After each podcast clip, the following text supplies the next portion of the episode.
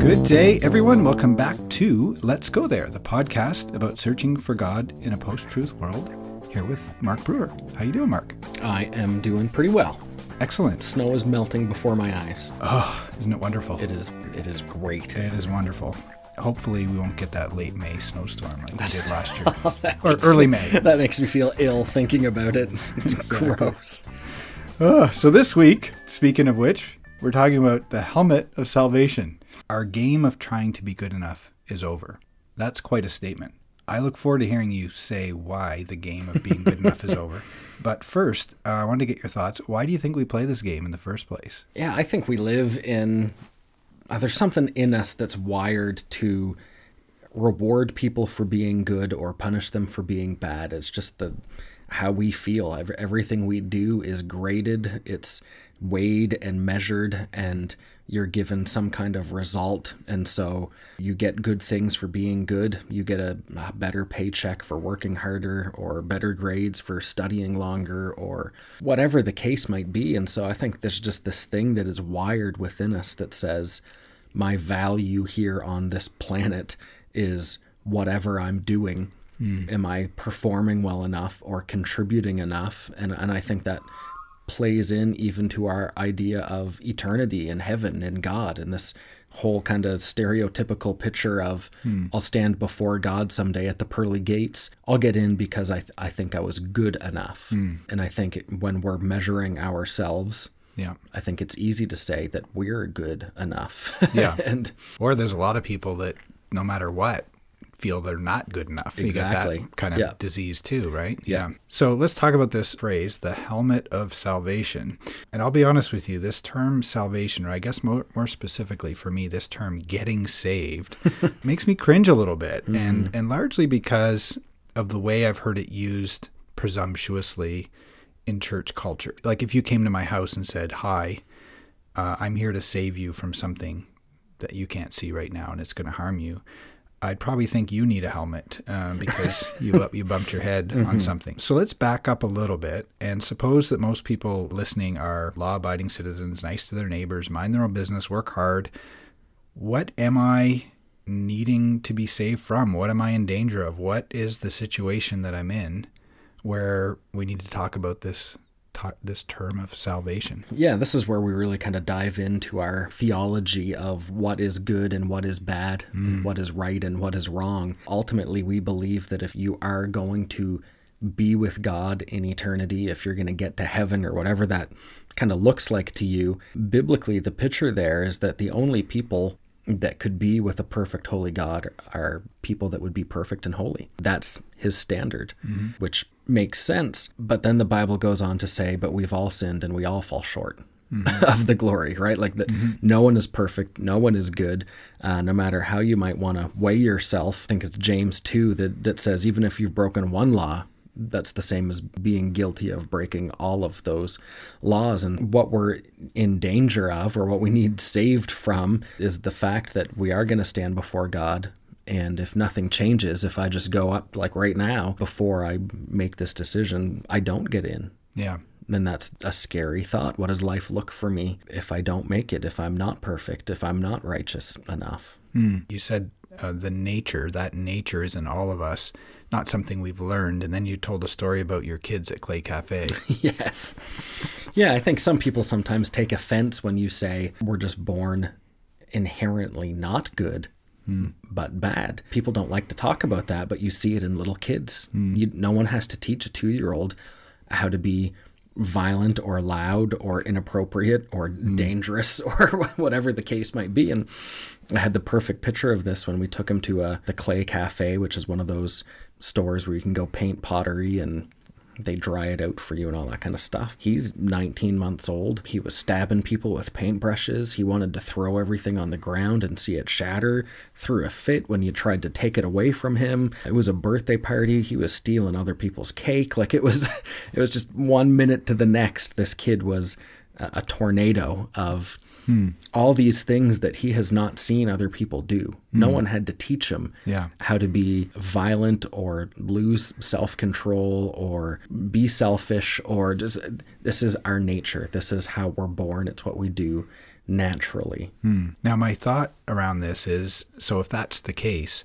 then might it be an argument to be made that it's something we have to kind of learn our way out of or try harder? But you said God never says, try harder. Instead, he says, why don't you let me fix that for you? Why doesn't try harder work? How does he fix it for me? Yeah, I think the picture of why try harder doesn't work is that imperfect people can't make themselves perfect. We can try as hard as we want, but if my nature is sinful, if it's off somehow, then I don't even have the capacity to make it. It's like saying, here's a bucket full of dirty water to clean your dirty car with. Dirty things can't make dirty things clean. and so if I'm sinful, then I'm, I'm not going to be able to be anything other than that.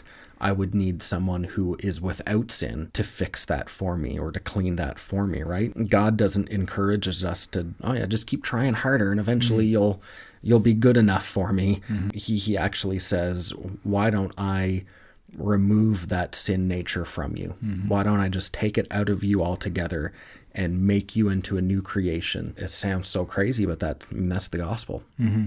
And he gives us his righteousness. He gives us a, a whole new way of living and, and being. But that sin and that old nature, he, he kind of mm. kills, forgives, forgets. Yeah. So the answer has to come from without, not from within, because Yeah. it's just not there. Yeah, within us. Which is Um, hard for a self help world. Right, exactly. I just want to do it myself. Yeah. Yeah. Most of us, when we think of God or even life itself, whether we believe in God or not, we're kind of always grading ourselves. And then you said, you won't get graded by God, you get gifted by God. I thought that was an interesting comparison, graded to gifted. And you said there is no judgment.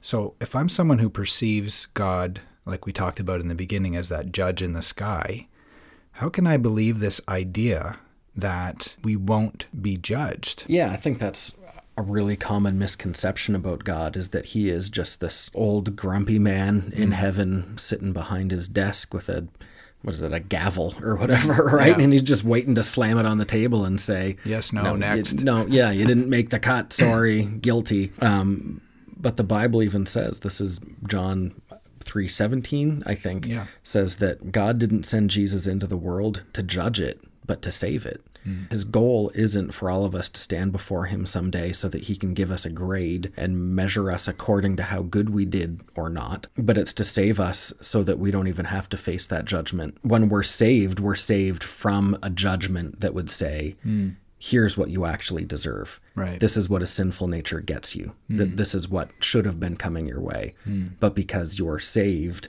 then that judgment gets avoided altogether. Yeah. You don't even have to go through with that. And God kind of looks at you and says, Come on in, you're you're my family now. Hmm.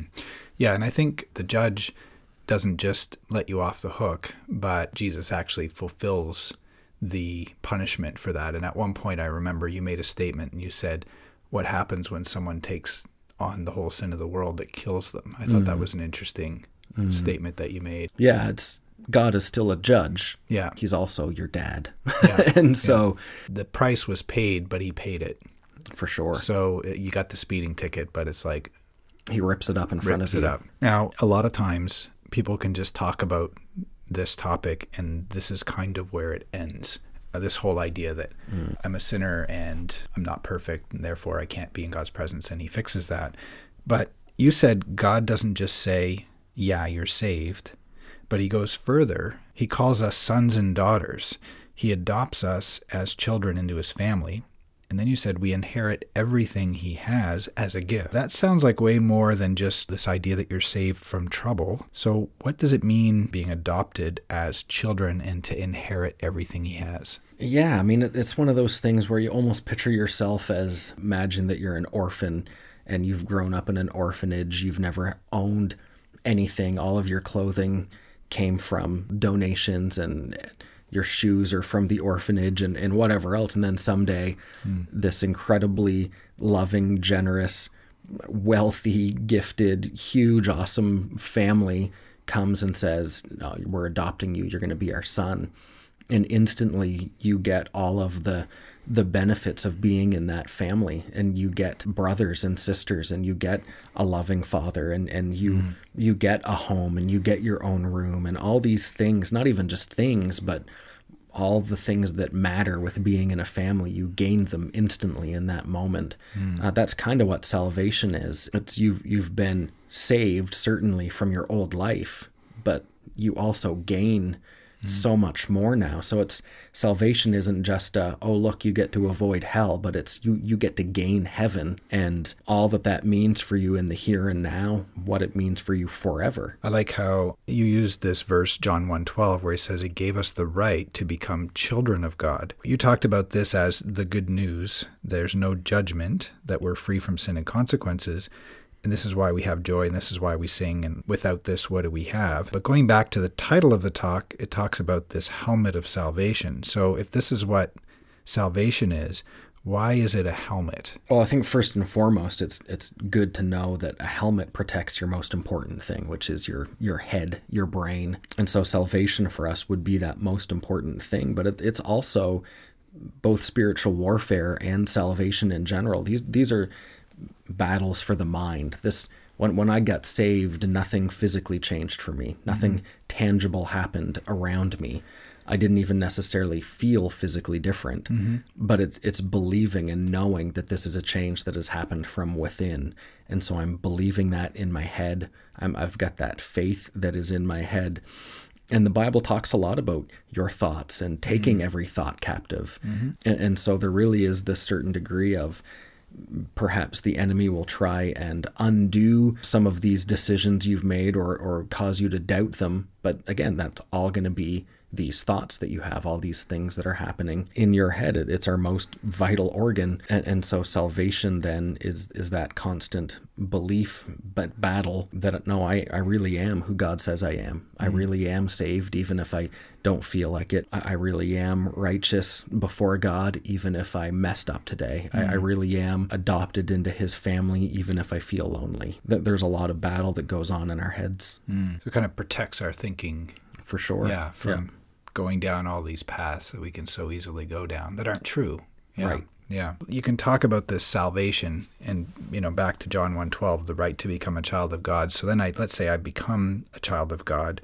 Is that it? You know, is that the end of something? Do we roll the credits now? Okay, I've done it. Congratulations. You've reached the finish line. Right. Is that how it goes? Well, yeah. I mean, sometimes I feel like that's how we we almost portray it that way, right? Like, mm. yeah, get saved, and so you get a 15 year old at youth camp that gets saved, and mm. then what? Right? Like, yeah. do they just wait around for 70 years and then? Right oh good my salvation matters now yeah no i mean we would say that salvation is something that it, it changes everything right then in the moment. Colossians 2 6 says, Just as you received Christ as Lord, continue to live in him, being rooted and built up. So now it's it's something that we do. It's we, we continue to grow. We continue to do the things He wants us to do. We continue to step out in faith. We continue to o- obey Him with whatever it is He's calling us to do. But again, that's where we get our our purpose and our meaning and our passion and our joy is in the here and now. So sometimes we make salvation, oh, good, I'm, I'm set for life after death. But really, salvation is you know life after birth. It, mm. It's what it matters for me today. Mm. Yeah, like you talked about that new nature.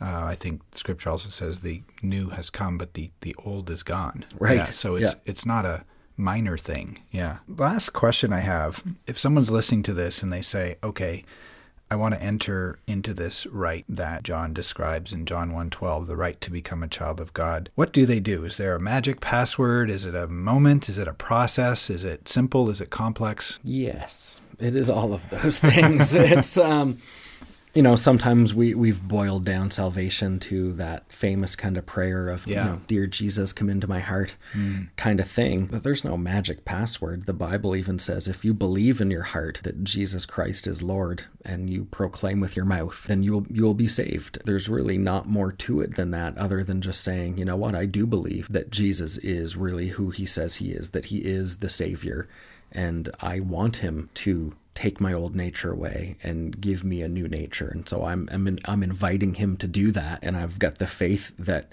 even though I might not feel different or look different in this moment, I know I'm changed mm. drastically from the inside out because that's what scripture tells me. I mean that that's it. You, you simply believe and you ask and then you need to find a church family. You need to find some people around you that can help walk this path with you and point you in the right direction and maintain that relationship. Yeah. I would encourage I guess anyone who's thinking about that even to click on the link to Mark's message that talks about this because I think you did go into that in in pretty good detail uh, to watch it, and then also our email. Let's go there at crosspointchurch.ca. Is it Let's Go There or Let's yep. Go There podcast? Yeah, Let's Go There, and feel free to email us. I mean, we're doing this, and you know sometimes we we come up with answers for things, but we realize that for individuals it's a really complex. It, it, there's a lot of things that people go through as they think through these things, and we can give an answer, and you go, I don't know about that, right? Mm-hmm. And you might want to engage or ask some more questions and all that. And we'd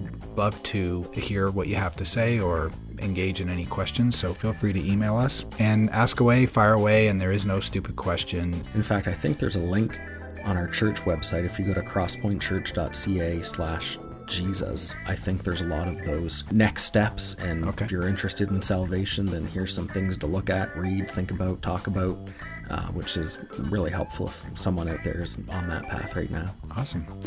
Well, thank you, Mark, for your thoughts on the helmet of salvation. And thanks, everyone, for listening. The podcast that always wears a helmet. Or should.